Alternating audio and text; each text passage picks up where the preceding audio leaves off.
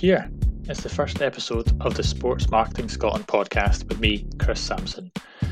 I thought it'd be good to kick us off with a little bit of a look at the state of play currently in sports marketing in Scotland, uh, with a little bit of a bias towards football, but many of the points we discussed are very relevant across a number of sports in the country.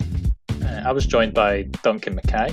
Uh, you'll know him from the Terrace podcast and A View from the Terrace TV show. He's one of the most passionate and insightful Scottish football fans I've had the pleasure of speaking to over the years, and I thought he'd make a great guest to cover off the state of play. Some of what we discussed uh, in the podcast, or what we're about to discuss as you're listening, might come across as negative, but I do think it's a reflection of the current state of things. If you don't think the marketing of sport in Scotland could be even better than it currently is, then I'm not sure this episode is for you. I'm not sure the podcast is for you. Uh, if you do, thankfully choose to keep on listening, which obviously I hope you do, uh, then I do hope you'll take away a few ideas and think similarly to Duncan and I that we just want to make things as good as they possibly can be. Once you've had a listen, uh, it'd be massively appreciated if you could share the episodes on your social channels and get in touch too if you've got any thoughts on what we discussed. I'm on Twitter at sports SportsMarketSco, or you can email me at chris at sportsmarketingscotland.co.uk. Enjoy the episode. Duncan, uh, welcome to the podcast. Can you just introduce yourself to, to any listeners? Yeah, uh, hi, I, am Duncan Mackay. Uh, I am involved in the Terrace podcast, and sometimes uh, you'll see me on A View from the Terrace, and generally just running my jaw on Twitter, basically. That's the best. That's the best way to be. um, I, I, guess obviously you've touched on your your footballing uh, kind of experience there, but actually you don't work in football on a day to day basis. What what is your job as well? Yeah, uh, so I work in public affairs and communications. Uh, I work for uh, an organisation in the higher education sector. I'll probably not name them just to uh, save them the embarrassment. Um, but before that, I worked in um, public affairs and public relations agency, and then before that, worked at the Parliament. Um, and uh, um, you wouldn't think so, but actually, uh, uh, there's a few things I'll probably say that that that are true for both worlds. Um, and I think that, that, yeah, there's a lot of similarities in them that they both command a lot of attention uh, across uh, media and uh, people's minds. Yeah, de- definitely. I probably won't disagree with that one. Um, I guess obviously from that working background and then getting involved in football and obviously everybody in Scotland loves it so much anyway, but why did off the pitch matters in Scottish football interest you so much? Um, I don't know. I honestly don't think I could say, but I think they just always have, if that makes sense. Um, so like I suppose my the first game I ever went to, I was six years old, and it was uh, Hibs versus Dunfermline in the Skol Cup final. Um, so Hibs win a cup in my first game, and that kind of uh, ruined football for me for, for several years. Um, but I suppose at that age, uh, I'm like me and my brother, just obsessed with football, and, and I suppose at that age you are just like a sponge. Like so, you're reading, you're reading. Like I've, my, my dad had football books, so you're looking at oh well at that age, just looking at the pictures. Um, you're looking you, you when you went to the game, you program and you're reading the program again and again, taking it all in, and just playing football all the time, watching videos and and all that. Um, and then I suppose got interested in, in all sorts of sports, like you know, like uh, uh a big interest in American sports, especially baseball and ice hockey and stuff like that. Um, and uh, obviously, I think everyone has a time where their love of football wanes a little, um, and then it sort of came back into vengeance when I was like 18, 19. And then I just, I suppose the the, the other factor is, is that I love the aesthetics of football and I'm interested in that. Like you know, the the um, floodlights at grounds. How are how are how can different clubs have different looking grounds and different looking strips and what's the history behind that and uh, you know why why is that tunnel at Kilmarnock slightly off to the centre and really small and, and you know like from the personalities to the strips to to what football means to me it's always kind of just been of interest and and that's kind of where it's flown from I think some of that is yeah it's probably quite similar to me to be honest like I remember when I was younger and I used to like draw my own football kits Yep, uh, been there, and, done that. Uh, yeah, totally. And I'm sure so many people did that when they were younger too. But I think the interest in kind of off the pitch stuff probably stems from there because you're kind of thinking like, who's my fake sponsor going to be on this football kit, just in a in a weird sense, and then somehow it gets to that point where you're like studying sports marketing at uni and trying to trying to get interested in it. So it's it's strange the way that um, these things work out, and I guess uh, on on the on the back of that, you, you've come in and you have this kind of love of football, and you then get involved with the terrace and, and the podcast I, I don't want to go into the history of the terrace. I think obviously it's a great podcast and, and everybody listening to this is probably well aware of it now, to be honest with you. But in terms of this season for 2020, 2021, how's the season been for the Terrace podcast uh, and the team covering Scottish football in this such unique season?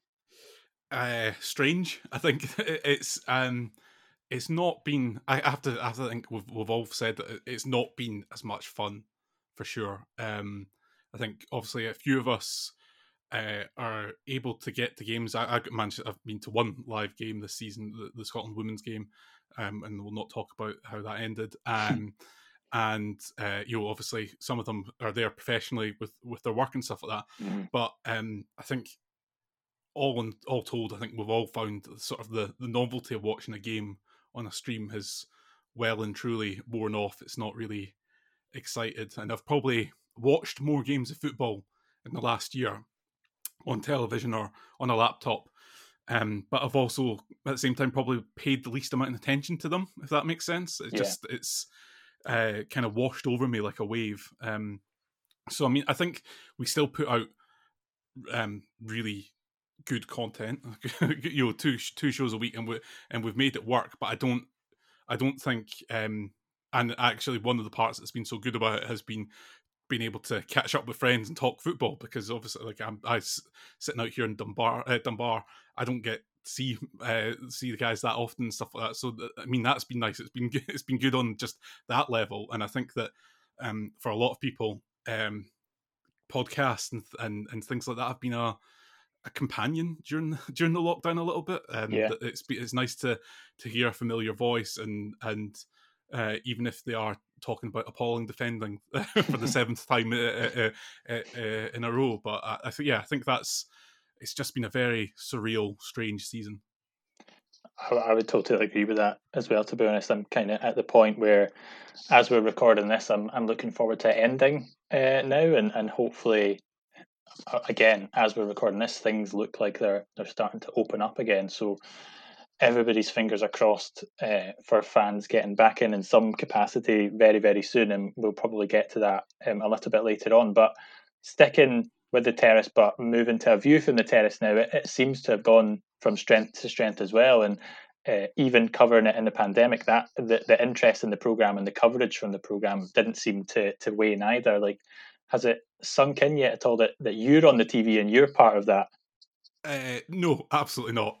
um, it's still still hugely surreal. Um, for me, like obviously, I think where where I got my role on on the show was just um, this little niche was that I'm naturally curious about um, everything to do with football and and how things work, and uh, I think with with the stuff that we do, most most things start as a question. Um, and it, it came to me the, the, other day. I woke up in the middle of the night uh, thinking do football clubs employ podiatrists?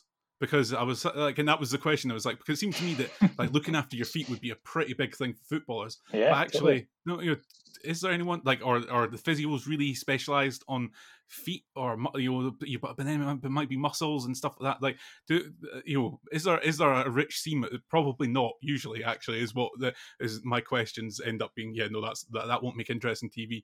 Um, so, so yeah, it probably goes from me thinking too much about football to the other Duncan not thinking about it at all. And but usually there's something within that that kind of draws his attention, and and we try and explore from there.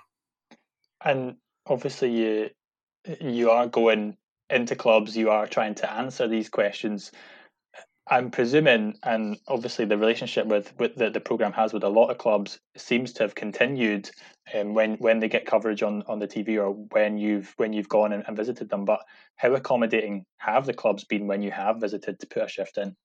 Uh, they've they've been fantastic. I mean, all of them have been super welcoming. Um, you know, for me, it's um, I love it. Just one getting to like basically a lot of the time we just get to uh, to wander on a football ground with no one looking after us. It's, it's a dream to me. Um, and obviously, like the lower you go, the more freedom we kind of have. Like you know, there's just less people uh, involved and people around. Um, I, I suppose the, the only the only restriction we've had uh, in, in across the whole of the, the, the whole of shooting was a couple of not last season, season before when Dunfermline were hosting your team Morton mm-hmm. at East End Park, um, and I was that was the day I was meant to be a kit man. Well, it was a kit man, but part of that was um, they were wanting me to do the subs board and stuff like that, which to be honest, to me was a, a, a lifelong dream. Like that was that that was going to be it. But because um, because there was actually something to play for it, the referee wasn't that comfortable with it, which I can completely understand because I'm a, an absolute idiot and there was no uh, yeah you know and prone to mistakes so uh, it was probably a good thing in the end um, but yeah there was there was a bit we didn't make it into the VT but there was a bit of just um, me sulking after being told uh, that I wasn't allowed to do that but then I realized that I was a um, 30 at that time you know a 33 year old male and should probably just uh, grow up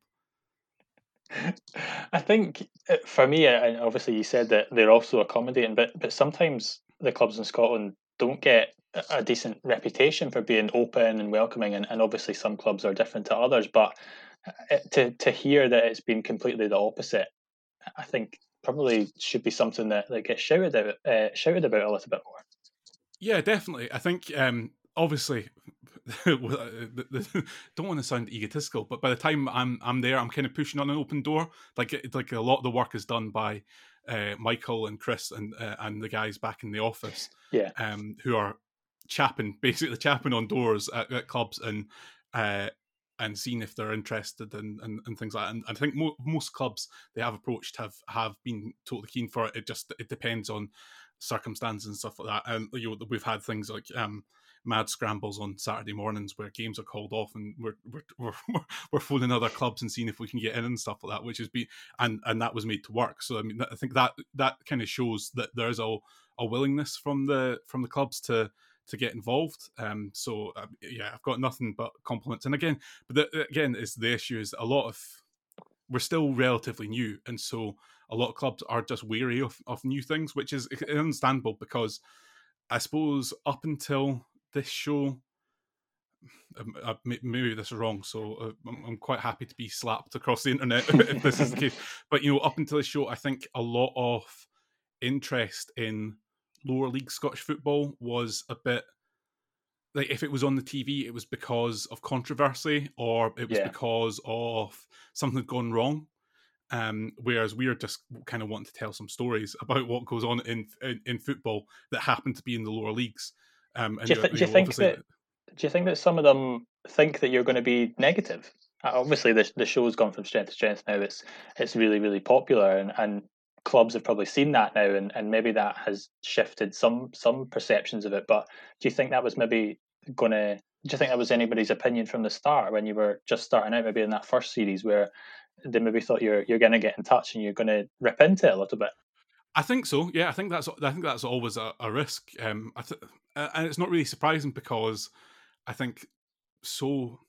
Well, I was trying to trying to think about this the other day, and and uh, like most Scottish clubs, like they don't actually have to work. This is this is not meant to sound patronising or anything, but you know, there there's interest in them and so they put people up for interviews and stuff like that. Like I'm coming, I've come from a, a, kind of PR background where you have to work really hard to get a journalist interested in what mm-hmm. your story is, if that makes sense. Yeah. And so I think that a lot of the time they see any journalist uh, sometimes getting in touch is when it's not the regular football Saturday, you know, Saturday, Tuesday, Saturday sort of st- stuff. They they they can be a, a tad reticent because they feel like it, that could be it could go in some direction that they they're not familiar with. No, that makes sense. I think we've uh, just drawn on some personal experience as well. We've we've tried to get in touch with championship clubs this season to to record some interviews with players for the Pure Championship podcast, and uh, I mean, I totally admire what you guys have been able to do because you've been able to actually get in touch with some clubs. Like, I think clubs make it as difficult as possible sometimes to actually get in touch with them and uh, try and shout them, shout, like talk them up a little bit and, and talk to some of the players and tell those stories. Yeah, I think I, I'm I'm always struck by. I think it's is it is I don't think it's the Danish uh, Superliga, but it's, I think it's the Swedish top flight. Their media pack that goes out to all the journalists includes the mobile phone numbers of the players. Mm-hmm. Um, yeah, that that that's that's that's not happening in Scotland anytime soon. Um, and because yeah, I think that there is there is that issue. I think that ever understandably, uh, and especially in this age, um, where things said on a podcast or a long form interview, you know, if someone gives you considered thoughts over uh, 90 minutes or what have you, or you know, you know, even 40 or even 20 minutes, um, you can you can nitpick bits out of that and make it seem you know much more sensationalist. Like if if I don't know, like I, yeah, if someone was on Simon Ferry's podcast, you for example, and dwelt on something for 30 seconds and said a throwaway line, but actually spent 10 minutes talking about youth development, yeah, the throwaway line is going to be the one, and and you know that we deal a lot in headlines, I suppose. So I think there is that kind of reticence. Um, and then I, I don't know, it, it, it feels for me like it's not a good place to be. I think that there's so much opportunity in making your players available and interesting, um, because most of them have most of them have something of note and interest to say that people would find interesting. Totally, and I think another way that the the show has done that as well is through the vast majority of the VTs that appear, and they rightly get lauded as well. Is that why you think they go down so well? Because it is telling those stories. Yeah, I think so. I mean, they're they are brilliant. I'm not not the bits I'm in, but all the other VT. I'm always excited to see what they've done because we are working with with such hugely creative guys and uh, uh and and our people, I should say, not just guys. Um, and I think that the thing with the, the VTs is they're all coming from the right place. There's no um, there's no cynicism or kind of nastiness involved in it. I mean, I'm not saying that that, that VTs on Football Focus are like that, or or, yeah, or, yeah. or, you Gazzetta Football Italia. There's, uh, but I think that, um, and also I think sometimes there can be something universal in the specific, and I think that's what we are trying to explain is that, that you know that yeah, I was thinking about that the VT about the the um, Montrose groundsman that people don't might not have been to Montrose and they might not might not be lower league football fans, but I think they can identify with every work's got they've got that guy who's worked there for ages, yeah. but is uh, uh, that is basically the life and soul of the place. And so I think that you know, you don't necessarily have to be a Montrose fan to recognise that. And that, yeah, again, again, it just always comes from that place of curiosity. Like, you know, what's it like to be a fit, uh, kit man? What would Scottish football look like if it was directed by Wes Anderson? Um, and we've been fortunate that we keep getting away with it, and things keep work coming coming in our favour. Just slightly moving on, but probably still touching on terrace experiences a little bit. The stories that are told through the VTs are normally ones that resonate so well with people. Have you seen clubs uh, trying to do a little bit more of that themselves, and would you like them to do much more of that themselves going forward? Yeah, I think I I, I think uh, I would.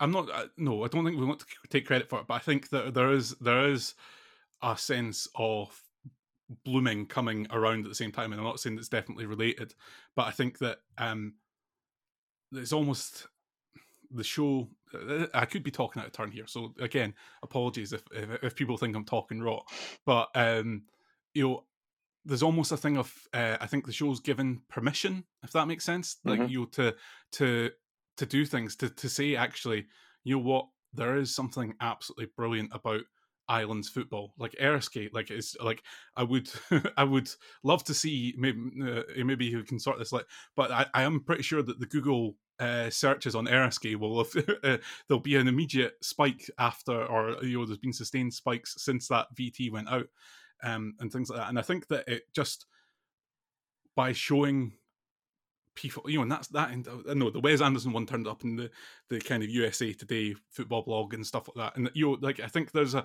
a bit of an uh, seeing is believing and knowing that actually there is an there is an audience out there for stuff if you do it with enough heart and do it with enough passion. I think you can.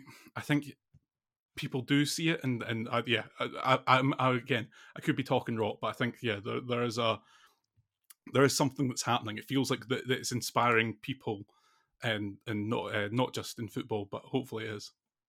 I don't think it's. I don't think you're speaking out of turn whatsoever. I think if you're if you're looking eh, like like I have been from the outside looking in, you can you can see that. And yes, it's probably not all down to the the VTs that appear on the program, and obviously they they then get shared widely. But there's there's so many things that are happening that, and and that is just one of the things probably that uh, that goes into uh, a lot of the the good stuff now that you do see appearing up and down Scottish football. Like talking from from Clydebank in the west of Scotland all the way up to, to the Scottish Premiership as well. Like those those things it, it, things are improving I think, and it's maybe not Absolutely, as fast, yeah. maybe not as fast as some other countries, but I think we'll we'll get there um, eventually. I think it probably moving on ever so slightly, but probably again probably quite related. We are in quite a similar position because we we look at Scottish football from the outside looking in, maybe a, a leading question a little bit, but do you do you ever think that you could work for a club or the SPFL, for example, or the Scottish FA? Uh, um, yeah, I'm, I'm, not sure they'd want me. Uh, would, be the, would, be the, first issue, um, and I, I'm not.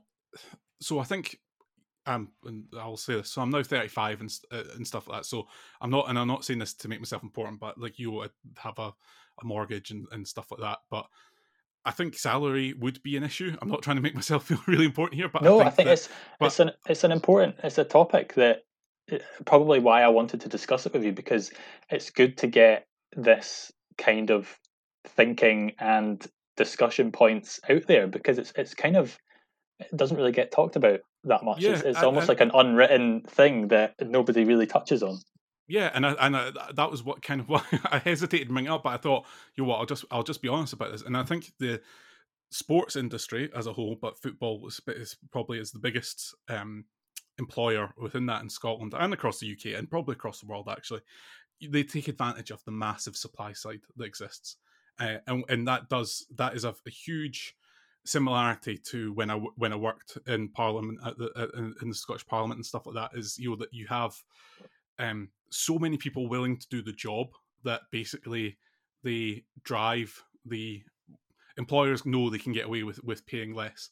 Um, and I think that you know, you just have to look at the, the conditions like you know, that you're asking people to work you know, above and beyond kind of strange hours, probably six days a week for less money than they would be getting in a sim in not in a similar industry but doing the same job in another industry yeah and i know that's a choice like and, and again and and i'm not saying that you, it, you know, it becomes chicken and egg and stuff like that. But I think the novelty of the privilege will soon wears off. Like a, like it'll be the, like a job becomes a job. Like that, whether it's you know, you know, every everyone's dream job eventually doesn't become a dream job because ultimately it just is a job. You know that that, that becomes mundane and um and sort of that. But yeah, of course, of course, I would want to to work in football. I mean, like who wouldn't? Like I think, uh, and but and I suppose it's picking up on an issue that I think Darryl Broadfoot's mentioned a couple of times uh, in different things, and he's talked like you know that I think in in football and sport probably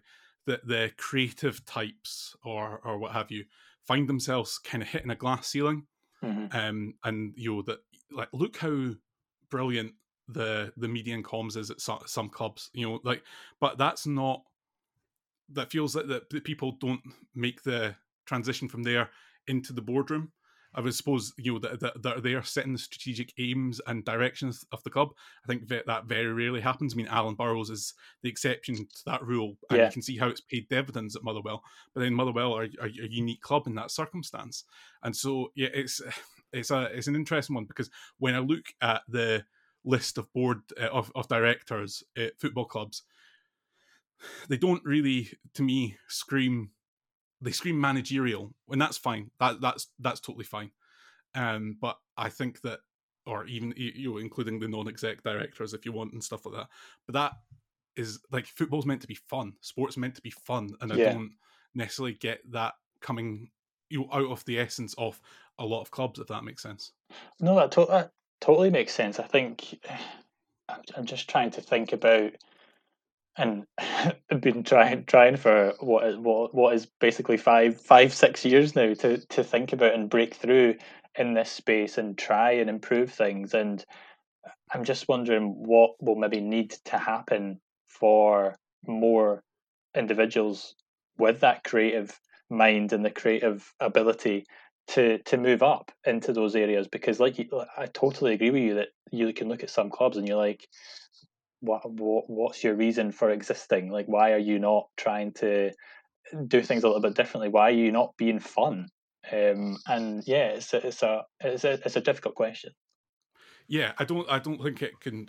Uh, certainly, won't be solved by me. Um, but not, or, not me, probably. Or, yeah, on this podcast. But like, it, I think that that it's, um, it is it is difficult. But yeah, again, like you, there is an element of it. Like I just look at. I do. I, I did look through some of the club websites before uh, before coming on just to to make this point. And I was like, these like I'm sure they're all doing great jobs and stuff, but like would it kill you to expand this to have someone in, in your your 20s or 30s on your board um you know to make that to make that quite a common thing because ultimately that is where a lot of your customers if you want to call them that but that is where your supporters are at um and and how that might influence your decision making. But um yeah i think it's a really difficult one. And again it's it's, it's it all comes it's a very convoluted decision making process i suppose in scottish football isn't there? Is the idea that um, you know, it's all you know, it's all very well we talking about oh, it'd be nice to be really creative and stuff like that, but ultimately a lot of decisions are made when chairmen get together or chief executives uh, around the board table, and frankly, what they're looking at is the bottom line mm-hmm. and, and nothing else. Yeah, it's it is a tricky one. I think probably leads on to my next question in terms of what what should the biggest priority be for Scottish football as a whole at the moment. Uh, right. Uh, well, I think my mind. Uh, I, felt I didn't. One, yeah, I felt I didn't give that question enough fanfare there. To be honest, like the biggest, the biggest question probably in the whole podcast. But yeah, answer it right now. Yeah. So uh, th- my mind flits about on this a lot of time, but I think it, it, what it probably boils down to is what are we what are we here for, and where do we want to go? And I think if you start asking those questions, then you can start giving definition. I think what what what we don't really have in in Scottish football really is a frame. So everything it like you know, that just basically if there's there's there's no constraint, everything's just out there, mm. and that's fine because that's why we love it. But also like there should be some like so what so what is what is the SPFL's purpose? What is the uh, the Scottish FA's purpose? What is the purpose of each club? Um, and I, I, uh, yeah, so I don't know. From that, I just think if you can put a frame on stuff, then you can you can start to be positive about that. You can say this is the direction we're going, and some clubs might choose not to be part of that journey, if you want to call it that. Yeah, but that's fine because but, but the, there's been a a conscious and active choice to do that or not do that, and so you want everyone needs to feel like they're going somewhere. Like we don't want to like I think I think that's part of the reason why the sh- the the TV shows had some success is that we've we've kind of rejected that notion that that Scottish football's this like laughing stock and a bit of, uh, and it's just a managed decline. Like I think because we've been told that for years that, that must that so it must simply must be the case, and we've, we've kind of been like, well, yeah, it might if that if that's your approach, then why why are we even bothering with this? It come it comes back to it comes back to your point about the chairman all sitting around the table looking at the bottom line though as well, doesn't it? Because that uh, yes, the the bottom line might not be a similar bottom line to what other leagues across European and world football get, but uh, like you said, there's there is stories to be had. There is uh, there's so much good about it that it is just about getting that out there and changing perceptions and not even changing perceptions, but like shouting about current perceptions almost as well. Yeah, definitely. I mean, I, my my my point starting point is that the, the football is magic, right? And and I think that the point that we should all try, anyone that's involved in the game, that, eh, that I always try and think about is that you should th- just remember that every single game of football is someone's first game and we should want to make that as special as possible every time. And if you if if that's the attitude you take, then you can start to build on this. If you know what I mean, that you knowing that that sometimes this is going to be something that some this is going to be the first time that someone takes those walks up the steps at Central Park, or you know, go walks into Cappielow and sees sees the crane in the background, and, and you know looks looks towards an, the, the, the the empty Dublin end and stuff like that. And if we start from there and say that we need to be positive for the future, we need to give something to work towards. We have a vision of where we want to go, and then not in the sort of Project Brave sort of stuff, like, but just say like the, what we are trying to articulate is where we want to go. So if it's Scottish football, is actually we this is Scottish football, and this is the best place to watch football. Mm. Like if, if that's your that, that could be your proof concept or whatever. say this is right. So this is, we want to be the best place to watch football. Well, what do we mean by that? Right. So we mean it's like affordable, I suppose.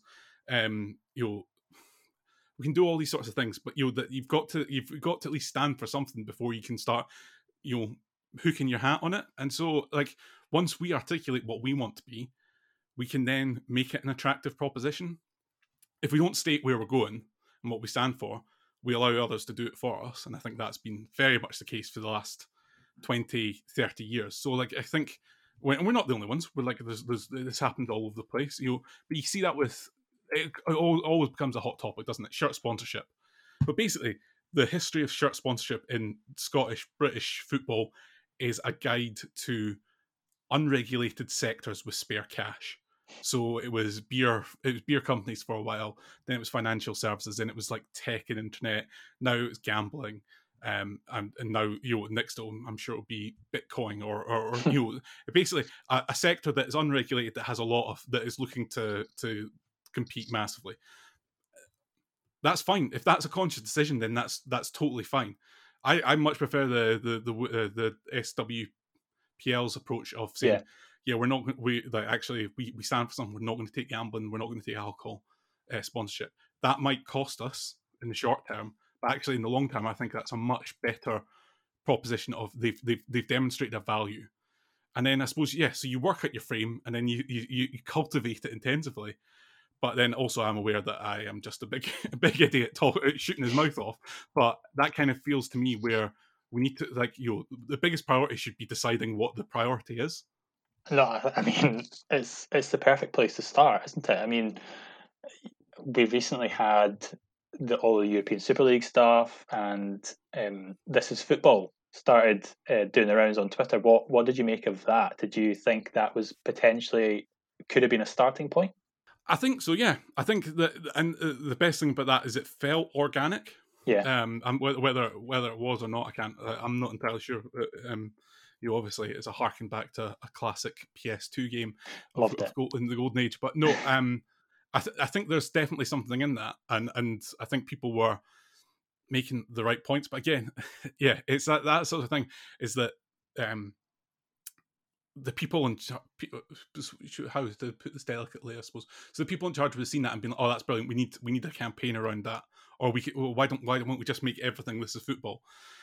and my my thoughts would be well you need to roll back a little bit. Like what do we mean by uh, and again you know quite boring but what do we mean is this is football? Like what do, what do we i think it's a i think it's a to be honest i think it's a terrific tagline you know mm-hmm. it is exactly but like you've got to work out what what's your what's your value proposition to go with this is football? Like is it you know that this is where you will see the international stars of the future? I think you can make that i think you can make that argument that you could see that across actually all levels of the game.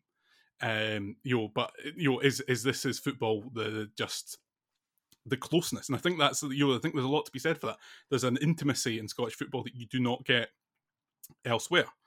Um, and uh, you know, but again, there's there's so many things we can do that wouldn't necessarily make us unique. But I think that that uh, that I just always I just know because because of how many people care about it and are passionate about it that there is there is so much um, innovation possible in Scottish football. Mm-hmm. I think you you mentioned it there in terms of closeness, and so many people that I've spoken to since starting Sports Marketing Scotland have said that we need to get closer to fans. We need to speak to them much more than we currently do, etc., etc. Do you think that fans are uh, sorry, do you think that clubs are closer to the fans than they have been before, or do you think there's still a, a big disconnect there? Um, I think that's a tough one. I think I I think clubs have tapped into fan sentiment and rhetoric, but I feel that it's almost transactional at the moment. I think they, I think they've worked out they can do this, and it will feel authentic. But the authenticity is the, the jump off point to then sell them something. Yeah. Um, but I think I, w- I would say with that is that some of this is on fans ourselves. Like we have to take some responsibility of it. I think we are we are all too happy to be divided and conquered. You know, um, on the face of it, you know, I keep coming back to this: is that almost every decision made in Scottish football includes two of the most important stakeholders, and that's the fans and the players. I mean, they don't have a seat at the table. And then I, can, I compare that, obviously, I've spoken before about to American sports and stuff. And the idea that the season in the lower league could have been extended by four extra games without the explicit approval of the players and what that would mean for them is absolute madness. Like yeah. I like like that's like we we talk about workers' rights, uh, you know, in America being terrible.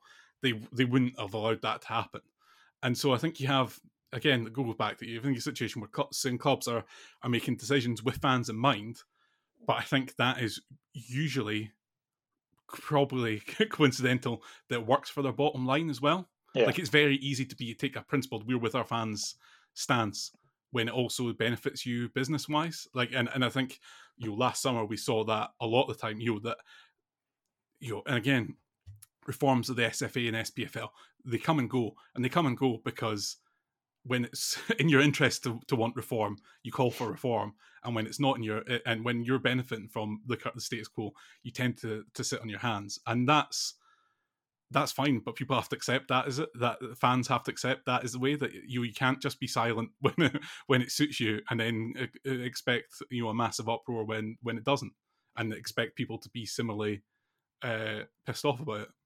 It's, it's almost like a vicious circle, really, isn't it? Because I think the fans want something to happen, so they try and speak to their club, and the clubs will maybe attempt to to push something through, and it'll, they'll maybe talk to the league, but then they realise that they are the league because the clubs are the ones in power. Like, do do you think anything will ever possibly change in that respect, where it, it becomes a little bit easier for a, a reform to happen, for example? Uh, yeah, I don't know. to, to, to be quite honest, like um, I would like to, I would like to, to think there's a situation, but again, I I work for a membership organization and we only have 19 members. Um, I like you know, to the SPFL to have a membership organization of 42 that are you know my 19 members they're all universities like the, the, at least there's some similarities with, between them and you know they're roughly you know there's the, they are different sizes and do different things, but they're they are you know that that's quite similar. Forty two clubs if you're in the SPFL and hundred or so more if you're the SFA are you know comparing Celtic and Rangers to you know Edinburgh United or um, you know uh, Dunbar United actually you know is a good example close to me um, but again, at the same time, we, we, can't forget that like Scottish football doesn't exist in the vacuum. It doesn't it doesn't happen in a vacuum. So Celtic and Rangers uh, and the other top flight clubs and professional clubs, um, see what's going on in other leagues as well. You know, like the, you know, the, that's probably sometimes where they. Um, well, Celtic and Rangers will definitely benchmark themselves against other places. I think the the other top flight clubs in Scotland, uh, you know, largely against each other but in, unless they don't eh, why would they at a, moment in time where like the super league's happening and what's happening in uefa where it is all about resources um, being concentrated at the top and um, you know and that sort of thing why why would they in well, I suppose in good conscience would be the reason why, but you know that it's not logical for them to give up power. It's yeah. not like you know why why would you give up your guaranteed concentration of power when throughout the world it's not happening. Like all you're doing is making yourself weaker at a time when others are growing stronger. And I, like and, and I talked a little bit before about um, you know this managed decline and stuff like that. And it, it does feel that there is a there's the future. It feels like we're, we're we're scared of it. I think a lot of people are not willing to to deal with stuff, and so you see that all the time with you know SPFL reform is a prime example of that. Is that it only becomes necessary when it's necessary. Like so, there's no there was no question of well, should we look at how we reform ourselves uh, in the in case anything bad like a pandemic happens? No, oh, a pandemic will never happen. And then you find yourself in the middle of pandemic, and and lo and behold, you've got a problem. Um, you know, so yeah, I think that there's all there's that sort of kick into long grass and just kind of a denial that the future's happening. And I think that that, that you see this in, I would also say, legacy media, traditional media. Um, you know, that there's there's kind of a denial in Scottish football that the Berlin Wall came down. That there's this idea that Scotland in the 70s and 80s, f- football wise, was the pinnacle and we'll never get back to that, mm-hmm. despite the fact that you know that you know we easily could uh, you know, if Greece can win European championships, if Portugal can win European championships, if Iceland can get to World Cups, there's no reason why Scotland can't. But we have kind of just chosen to accept our fate. Um, and you just said, "Oh, well, it's just that you know, it's just a freak accent that that uh, that Iceland have got good, or it's just you know that Croatia have improved exponentially."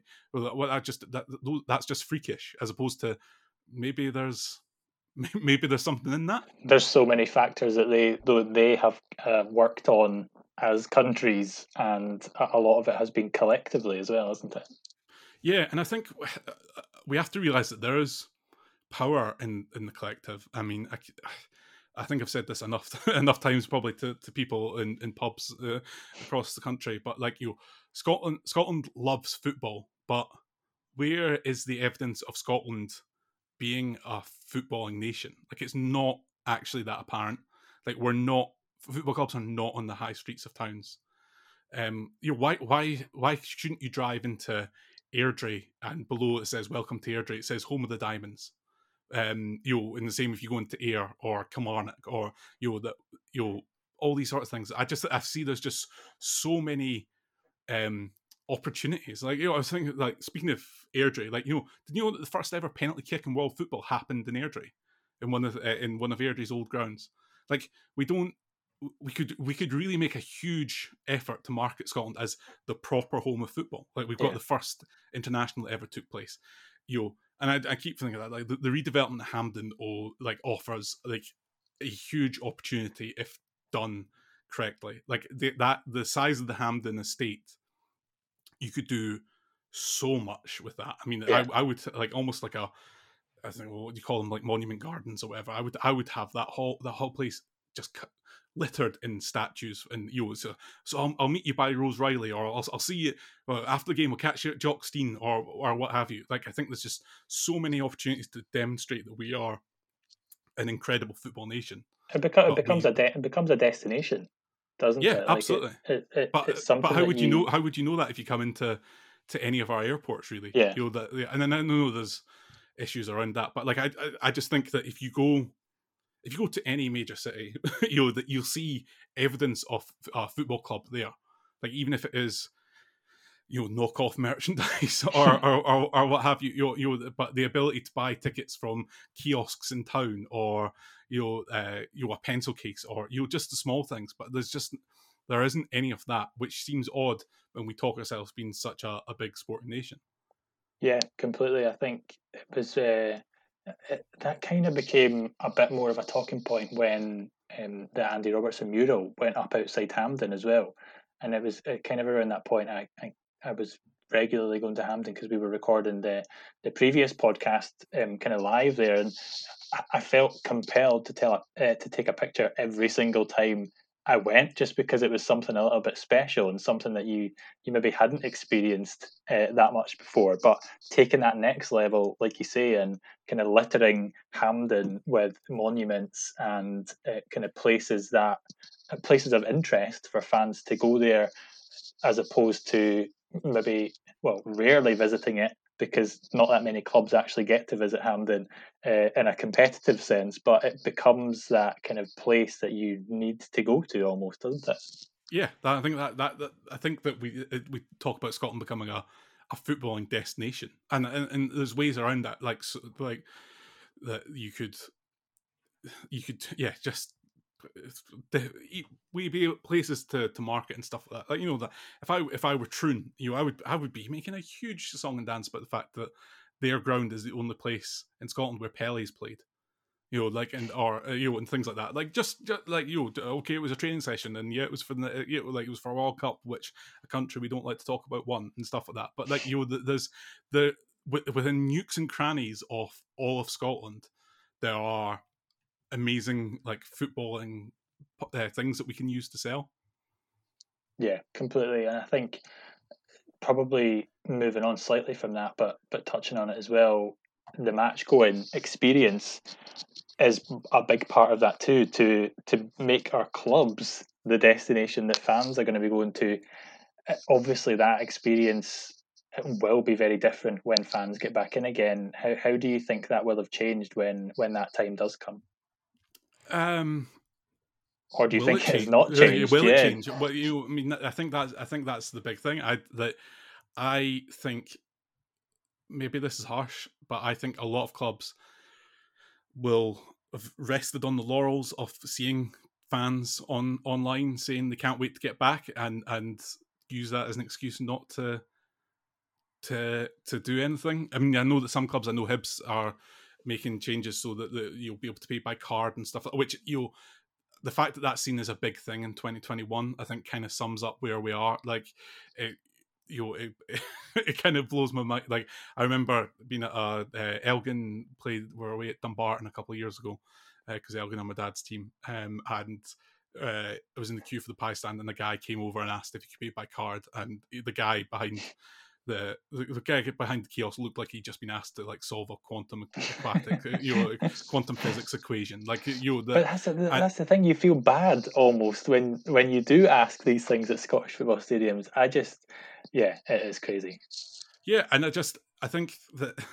I mean, one of the things I would I would love to do if anyone had them. I mean, if anyone wants to pony up and pay me to do this, but would be to lead a delegation of chief executives from and and chair people uh, from Scottish football and take them to America for for a weekend, never mind a week, but just see the uh, uh of what what is done um, to to make it work. Like just to like I, I, I speak about it a lot and stuff like, that, but you know that for an asset that is used for the guts of you know most clubs are probably open their gates at two o'clock and try and have most people out by half well at least by five but you know they'll probably shut down by half past 5 mm-hmm. on a uh, on a game day you know it sits empty a lot of the time and and I think there should there's so much you can do on match day and around match day to make your club a destination um but I don't know I don't know how, what the what the willingness is to do that. Um, so yeah, I'm not sure, but uh, so sadly, I'm probably a wee bit cynical for the first time and just being a bit like, you know, do I think much will change? No, I don't. I don't think they will because I, I don't think. Um, I think there has been, such, and I, and I'll be fair to a lot of clubs. Is the concept the the the big thing to be done is keeping the show on the road, and I, I can completely understand that. But at yeah. the same time, is that we I think one of the Scottish football's big problems is that the the reliance on the diehard, uh, and I, I would be a bit concerned that you you've become so determined to rely on your season ticket holders. Because this is, but this feels like a new phenomenon. Because I was reading a book about Hibs in the nineties, and like 1993 1994, Hibs had three and a half thousand season ticket holders. Um, you know that doesn't that that's not impressive but they were still getting you know they were still getting you know 10,000 12,000 into games mm-hmm. so the, like the balance is is now switched over so much to to uh, trying to get um, season ticket holder money which is, I, I can I totally understand but uh, that, I think that that becomes risky as well for for lots of reasons is the sense that you you find out very quickly uh, how uh, elastic some of those fans are. So you know, there are some season ticket holders at most clubs that if you turned around to them and said, actually, uh, you know how you paid two hundred and fifty pounds for a season ticket last season? Well, now it's going to be six hundred. They would pay it, and I think that's fine. That's that you know that if that's if that's your business model, then grand. But it, it becomes diminishing returns, and uh, uh, and there seems to be little appetite to grow fan bases, which I find concerning. Um, and you in, you always hear it because it's oh you we can't offer free tickets or you can't you know do deals because you know um, season ticket holders will, will will get pissed off. It's like, well, you're you're looking at this proposition entirely the wrong way. Then, like that that that that's for me is absolute madness. That you've got to have a way of enticing new people in because the more season ticket holders, and the same with and that's I have to congratulate Aberdeen on their uh, season ticket campaign this year of, of pointing out the fact that the more of you that sign up, you will get money back. Yeah. Now, but also I bet your bottom dollar if you asked if if then they have a thing where Cormack phones them all up and said, "Yep, that's great that you we're we're just about to put your check in the post there for uh, your your 150 pound rebate or whatever." But actually, you know, uh, you know, if, if enough of you you kept it, that would allow us to buy you know, a, a, new striker or whatever, uh, you know, people, people give up. They think they've already resigned themselves to not getting that 150 pounds or 110 pounds or 70 pounds back or whatever. It's just, it's yeah, it's almost that token offer, isn't it? That is good enough for them yeah. to to get involved. And and and again, like it's just, um, there's so so many possibilities. I like you know. It, if I was if I was a, and easy enough to say because I'm not, uh, but if I was at a football club, I would be you can the electoral register changes all the time. It gets updated every um, three or six months or whatever. I would have as soon as that comes out and the new ones. Anyone that's moved into my identified areas of where my support is, I'd be writing to them, offering them to a, a coupon for uh, to buy online a ticket for a game and just see and just see what happens that you know the, the the investment it seems to me to be very minimal and you get to track that person whether they come. And again with the tech that is available now you should be able to be able to track things a lot easier. I don't think our club's in a position to do that. So i, I don't actually know how well a they know the fact their existing fans and b more worryingly how to get new fans. I think that's probably a very relevant point for even just this season to be honest, isn't it? The amount of uh, personal details yeah, that I've handed over, over to clubs. I'm I'm wondering what, if anything, is going to happen to that uh, to those details after this season. Yeah, and uh, to be fair, the only one, the only away club that has been back in touch with me has been Rangers trying to sell me streams to other stuff, and I thought, well, fair enough. Like, yeah, yeah it's worth a try. You don't know I'm a Hibs fan, totally. um, but again, there would have been uh, so many ways around that that uh, to get proper data. But I, I, yeah, it feels like it. Again, so many things. It feels like it was a bit of a waste opportunity. But again, the self interest of clubs got in the way of doing something that could have actually been quite progressive for the league. I mean, I think you just have to look at you know the uh, the Super League in England or uh, in rugby league, you know, just in terms of actually having a central place to buy tickets, might not be a terrible idea. Yeah. but um, but again, it's yeah, and again from that sort of even even if Celtic and Rangers aren't interested, surely there's a model for procurement for the 32 other uh, for, for the 40 other clubs if they were interested in such like to to negotiate deals on things like ticketing like yeah. it seems to me a bit of a a no brainer, or just the, the ability to okay, so the, so thirty clubs might not uh, want to to join in, but at least you've got ten club procurement. That's going to get bring you about some savings, you would imagine, but it doesn't feel like there's any um, spare capacity in any of the clubs or at the relevant authorities to even begin to look at that. No, that's probably a different podcast all to itself, isn't it? Um, you and Gary touched on kind of match going experience for a, a Terrace Patreon. Um, I don't want you to reveal everything because then people wouldn't then go and pay uh, to to subscribe on Patreon to the Terrace. But um, I think what, after this, they've probably had enough of me. that's true. That's true. What uh, what one thing from your suggestions on that would you want to change around um, kind of stadium experiences? Um, for me, I think if the thing that that kicks it off is you've again going back to that thing that every every game could be someone's first game. So just just view it in those terms. So how do you make it that experience something that's memorable? And so that goes from um you know if I if I, am thinking back to Easter Road and stuff like that, you know, so someone comes comes to Easter Road and they, they get the get the bus and get dropped off at, on uh, London Road at the corner of Easter Road. There's nothing when you turn onto Easter Road to give you an idea that might be slightly busier than the normal street. Mm-hmm. But there's nothing that that tells you this is match day.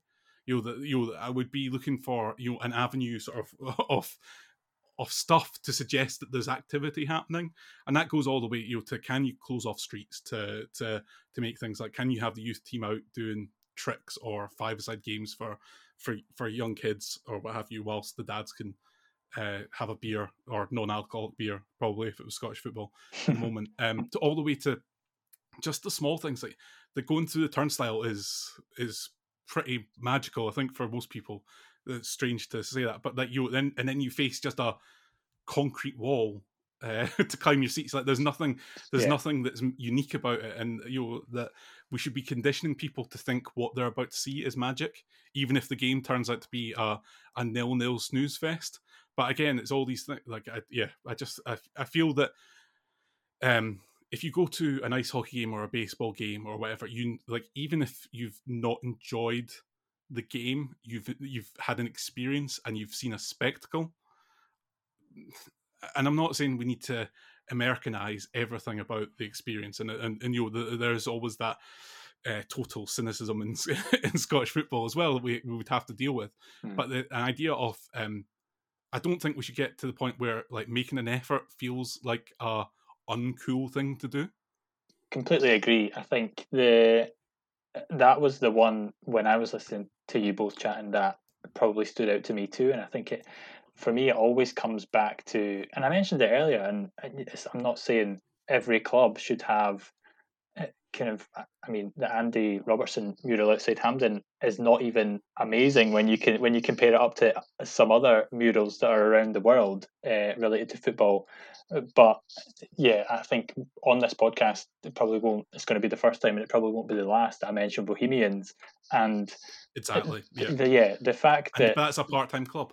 Yeah, exactly. It's a part time club that is mem- member owned, fan owned since it's been in existence, and they just get it so right.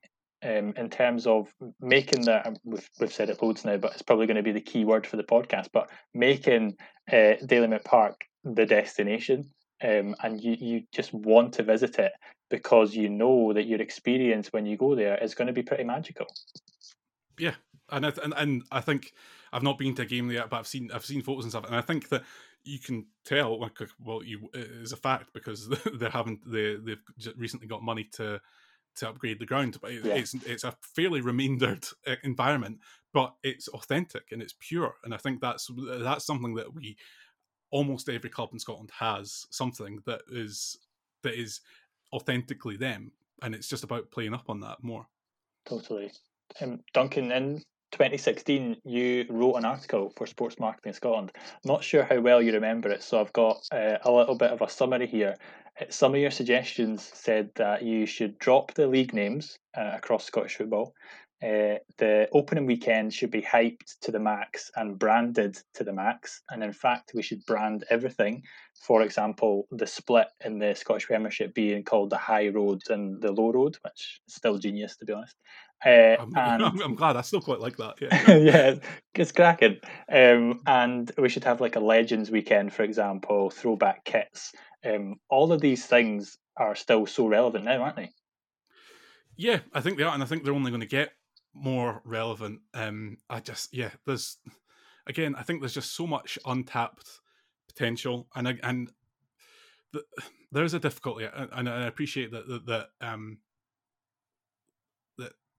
clubs are conscious not wanting to rip people off as well, and I think that you know that's the thing where you know the throwback kits or whatever, you know. But again, like clubs are quite happy to bring out a third strip, so like it seems to me like you know why there's there's lots of ways you can do that. You know, like just thinking about like just the weekend there, the NHL had um community weekend, which is you know a way of you know highlighting all the work they do in the community, but they also had special strips for it, and you know some of them are limited edition, and so you know. They're all limited edition, sorry, but so some are available for retail, but then a lot of them are just player worn jerseys that will be auctioned off or whatever. And again, you know, there's potential problems around auction off, and are you making it just a bit more exclusive and stuff like that. Um, I th- yeah, I think I think they're all relevant. I don't like not a lot has changed really uh, in Scottish football. a lot a lot has happened, and yet not a lot has happened. If that makes yeah. sense. Um, I suppose when I wrote that, I was probably uh, unaware of just how small the operation that the SPFL was. Um, it's really it is really tiny, tiny uh, small, and again, I, that's the way the clubs want it. I like you know, I, I um, I keep throwing back to the idea that um, you know that the SPFL, no, so MLS have, uh, and this was a couple of years ago, so it's no doubt more. The, the MLS has um, 125 at, this, at that point, you know, content creators and people involved in digital and PR and, and stuff like that across the league, and that's you know, and and the SPFL has 12 people? Full stop. Like not not not just doing that those jobs. 12 yeah. people full stop. So the, it's it's a function of the clubs not wanting the, the, the club to the the the sent the SFA or the SPFL to be particularly powerful because they want their cake and they want to eat it as well. I suppose, and that's the thing that you know, the that um, any windfall that we get from um, anything that happens, you'll really most clubs earmark that to then spend on uh, probably another mediocre midfielder uh, or or a loan signing or whatever, as opposed to thinking actually should should we hold this money back and see what if we could do something with it? And I know that started to happen a little bit now with um, Ron Gordon's idea. He's he's got uh, uh, he's point the the SPFL have proved of how they can generate more, and I think that I, I do think that the the possibilities are endless with Scottish football in a good way. like I don't want to sound like I'm being negative all the time, um, but you know I think there's a lot of possibilities that, um, that that we can do. But again, the, the if we're upfront as well about it as well, get, like if Neil Doncaster says, actually we're going to try, like comes out and says we're going to we're going to try something, we'll see if it works. Or here's a here's a harebrained ice cream, harebrained idea. Neil Doncaster writes to the clubs and asks them to nominate a fan to come to a working group to work through these things, so we can talk about right what actually do we want to be called the do the, do we want to be called the Premiership, the Championship, League One, and League Two so at least you've had, uh, and and maybe maybe the conclusion of those forty-two fans is actually, yeah, we do. We, we yeah. quite like we've got used to them, but at least at least at that point, there's been uh, consent, I suppose. You know that it's been it's been rubber stamped. It's been thought about as opposed to this idea that uh, we have it because we have because because England were doing it, and that seemed like a good idea. I think uh, almost the fact that and you said it there like you wrote that in 2016 and loads has happened, but not much has happened at the same time. I think that almost keeps the intrigue and the constant debate around Scottish football going, is because that everybody feels like they could probably change something given the chance, but not many people get the chance. Yeah, and uh, and and that would be, I think that would be interesting. Is even if I don't yeah, even if you were to look at the ways around, like so, the, again, I think the clubs like the fact that Doncaster is a really well paid uh, shield for them. Mm-hmm. Um, you know, I don't know if I could do. I don't know if I could take that much flack. Yeah. That, that maybe it seems water off a duck's back to him, and, and, and fair play to him, God, because I don't know if I, I, don't know if I could be uh, so so steely. Um, but then again, you know, it's, it's the thing is that it, it, then go you know he works with a board you know that is not which is convoluted voted on by clubs for smaller representatives to go into clubs but they reserve the right to change that every year. And you know like you know, we have a chairman of the SPFL who is non-existent um you know really uh, no nowhere really to be seen.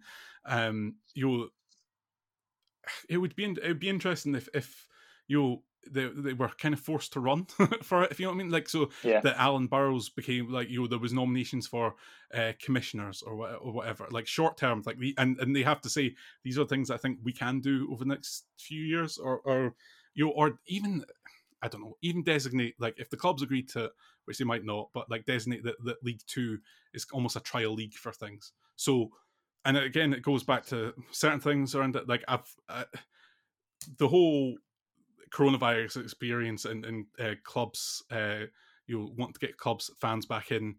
Um, and and this goes on actually for the alcohol stuff. So we, we keep thinking about this entirely the wrong way. You, if you try and do it from the from the top down, you're always going to struggle. I feel, and you're always going to. People are always going to like the booze thing's a prime example. People always just think, oh, oh, imagine what it'll be like Celtic versus Rangers Well, no one's suggesting there's going to be alcohol available at Celtic versus Rangers matches. We should be selling it as can you can at each game Elgin City sell you a 3.5% beer to so you can watch Elgin versus Stranraer on a sunny day with a pint, plastic pint, like not even a good, not even a good quality glass yeah. uh, pint, you know, like a, a uh, overpriced four pound pint of Tennent's or whatever, you know, like or you know, um, and if there's problems during that league, that you know that uh, you know, if Peterhead happened to be in league and there's a slight bit of needle, but not that much between Elgin City and Peterhead, you know what? That's the game we don't apply for a license for. We do it game by game basis. But if you prove you can do it at League Two level for each uh, and and taking on each one, and the police are involved, and you take people along with you, no one's no one is suggesting at all that Edinburgh derbies are going to have pints at, at them. But the idea that you don't even have the option of it at the moment seems just to me absolute madness. And the same with the reopening of the crowds. The, the way to do it wasn't to be starting at the Premiership level and try and get fans in that way. They should be doing it at the very lowest level they can where there are grounds. And the SF, SPFL and SFA, it was in their interest to probably provide some funding to try and get clubs like Dunbar United or, you know, Bonnyrigg Rose or what have you to be trying this stuff out so that you've got that that weight of evidence at a lower level that you can then it's easier to build up along the way. But I think too much of Scottish football is top down rather than than bottom up. Agree completely. You have mentioned quite a lot of other sports, uh, but I'm looking for a specific example from you. Uh, something that you'd bring to football that they're not currently doing that could be from another sport or even another industry. Yeah, um, so I, that, I that's not that's not alcohol at a match because no, we just covered that. yeah, um, yeah, just get everyone boozed up, and, uh, and then you can take people take you spend wild amounts of money in your club shop. Um, so I suppose yeah, I th- I think there is the there's still a bit of the Scottish cringe that exists in Scottish football and you can see that whenever someone tries to do something new, and I, will I'll hands up, I'm as guilty of that as anyone. like you know, the, the, the, the, there is still a bit of a you know. Mm, uh, that that's a bit try hard or whatever. But a really cool thing I saw recently, and I think that this could be easily be emulated, is um, my my NHL team is the, the New York Islanders, and they are moving to a new arena. Uh, hopefully, well, I think they're trying to be in later this year. And so to kind of get momentum behind that and encourage season ticket sales, although it's not overtly saying that as well, which I think is more interesting, is that they've created this thing called Isles Lab, which is them working with, um, I wouldn't say fashion, uh, I would say you know clothing outlets, um, but they create limited edition clothing that's not like team uh, uh, uh, um, team clothing, but it's uh, not like not stuff to go to the gym in, but stuff to wear casually, if you know mm-hmm. what I mean. Mm-hmm. So like scarves and, and hats and, and some pretty cool hoodies and stuff like that. And the thing is that season ticket holders get advanced they get advanced notice of it. I just thought that was like given how Scotland, you know, we've got a lot of creative people, um, you know, especially in the cities, like you know, that, that actually there's so many link ups that that universities and colleges could have with clubs, like formal formal partnerships that would see how things work. Like again, like you know, there there are colleges. There's loads of apprenticeships. People say like, football grounds are prime primed for for experimentation. You know, like and you know, obviously pals with um Stu something what they've done at Tynecastle. Mm-hmm. But that the fact that that was seen as a big revolutionary idea, we painted the, the wall like which was amazing and it's still it's fantastic and I'm very jealous of it.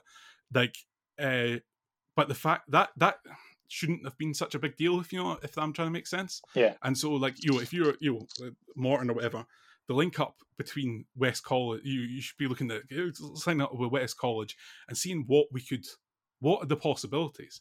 Like you know that you know and the same with like you know Gala Fairydean Rovers are right next to the um Heriot Watts uh, textile course and stuff like that. Like there must be there must be possibilities of just getting people in a room and seeing what could happen. And I think that's where like Scotland, Scotland's a really small country. So how do we really uh, in the in the end with five million of us or whatever that and everyone kind of there's a village mentality to a degree that that we should be able to get synergy amongst all these creative places like to to do stuff but I, I, yeah, again, it's easy me just running my jaw and saying that than, than actually getting it into building it into fruition. But I just feel that there are there are so many opportunities out there for us.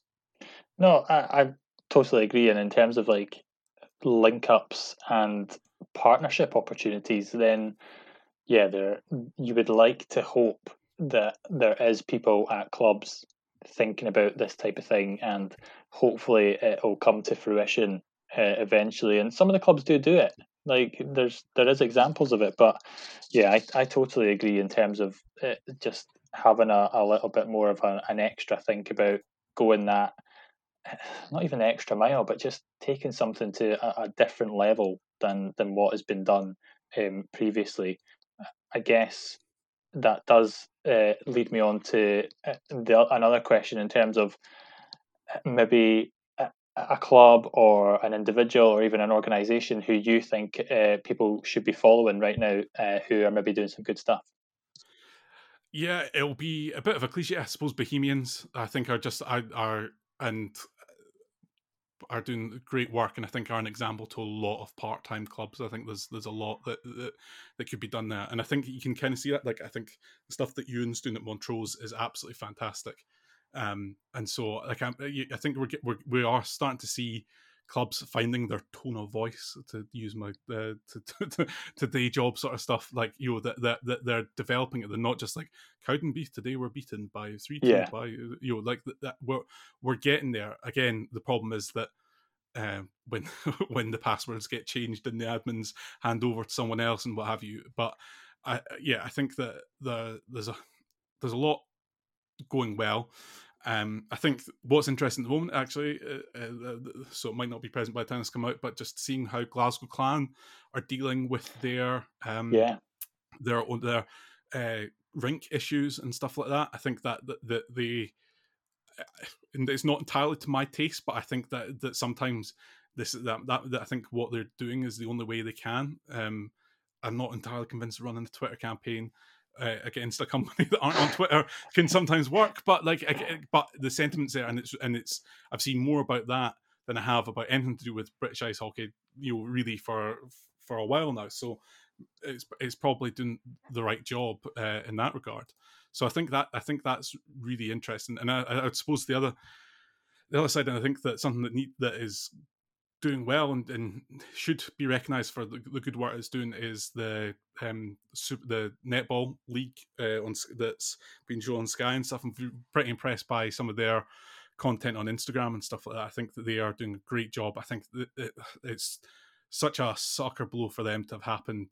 Uh, this league trying to get momentum at the same time as a global pandemic's done, but it looks on TV looks like a smashing product and something that I would be quite keen to go to watch uh, when when life gets back to normal.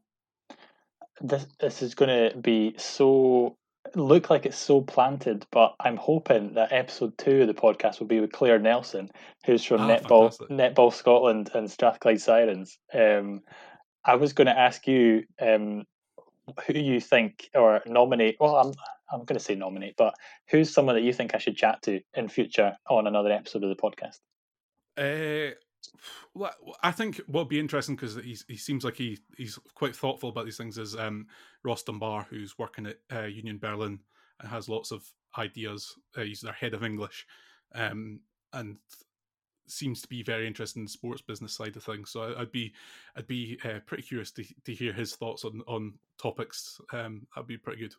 Cool. I will. I will look into. Uh, I'll give Ross a messaging and try and get one. um, Duncan, was, thank you. Oh, sorry. I was just going to say. Uh, yeah, I was going to say. Uh, okay, a closing thought is. I think that I've probably come across sometimes a bit negative, a bit critical. I don't mean to be that. I think football clubs are unique institutions in Scotland, and they touch. Uh, they cut through Scotland like pretty much nothing else. So, I mean, I think I would love to see to see football clubs in Scotland become multi-sport uh, and become community assets and proper anchors in their towns and cities. Um, and and and through that you can do so much. Like there's so much you could do as a social good. Uh, I think football clubs should be looking at setting up things like credit unions and um, all sorts. Like you know, you know, we're also seeing the good work that some uh, supporters groups are doing with food banks and stuff like that. There's no reason why football clubs couldn't be more formally involved in that and, and giving up premises and things like that to actively be properly embedded in within their communities. I totally agree in terms of the multi-sport aspect. Like I actually suggested that we did a kind of Club X thing. I don't know if you've ever listened to that episode yeah, that we did. Yeah, on was the, good. Yeah, yeah, we did that, and I, I'm flashing, getting a flashback now to me suggesting that that could be a potential idea that clubs could look into because. It, again, it comes back to, like I said, there's going to be the, the key aspect of this podcast, but making your stadium, the club, like the destination in the town um, and it, it just comes back to that for me as well. For uh, yeah, I think that there's there's the the altruistic, the, you know, there's the good. Um, you should just do that just because it's a good thing, but also I think there's a there's a huge benefit to your to your the the footballing nature of your of your club if you do that because I th- uh, it's been it's been uh, I remember hearing Matt Williams, the Scottish rugby former coach and we had a disaster time and stuff, but he was talking about the fact that um, he was like Scottish and Irish boys mature at a later stage than um, phys- physically than than uh, some other nations around the world, like especially South Africans and uh, uh, and, and New Zealanders. And you said, mm. you know, that's a problem because at set, you know under fifteen, under sixteen, under seventeen, under eighteen level, they're just getting beaten the whole time and there's no sense of enjoyment fun and you can lose them to the game and you because they're not developed and then suddenly you they, they might have a growth spurt at 19 but there's nowhere for them to go. And i think you see that in iceland as well that you have people that, that f- might fall out of football but are still within the club and playing handball and then return and play football actually after they've had that growth spurt or they've you you're just keeping them involved and keeping them active is a, is a win in itself but actually you can if you don't lose that person, because again, we've seen you know that the stars of the Champions League last week, you know, some of them weren't playing top flight football at age 22. So I think there's so many opportunities to keep player development open as late as possible would be would be something hugely advantageous, uh, both just in terms of keeping people in the sport, but also there's a good chance that it, it results in in the club benefiting long term as well. I love it. I love it, Duncan. And we could probably chat for the next uh, hour and fifteen minutes as well about stuff. But um, I will let you go, and uh, I will say thank you so much for coming on this episode of the podcast. It was an absolute pleasure, and uh, yeah, apologies for rabbiting on far too much. you did not rabbit on at all. Um, hopefully, everybody listening enjoyed it. And yeah, big caveat is probably Duncan and I couldn't be more passionate about Scottish football. We just want the best for everything, and, and that is uh, that's what we're we're hopefully come across uh, in that way. And that was episode one of the Sports Marketing Scotland podcast. You can find Duncan on Twitter at Dunk Mackay or listen to him on the Terrace podcast on a regular basis. If you enjoyed that, then please do consider sharing the podcast. Uh, you might even fancy following on your podcast listening service or providing a quick review on Apple Podcasts if you listen there. Anything would be massively appreciated. As I said already on the trailer, I'm on the lookout for future guests. So if you've got anyone in mind or you want to come on yourself to showcase your club, your organisation, or your business, then please feel free to get in touch. And I'll see you next time.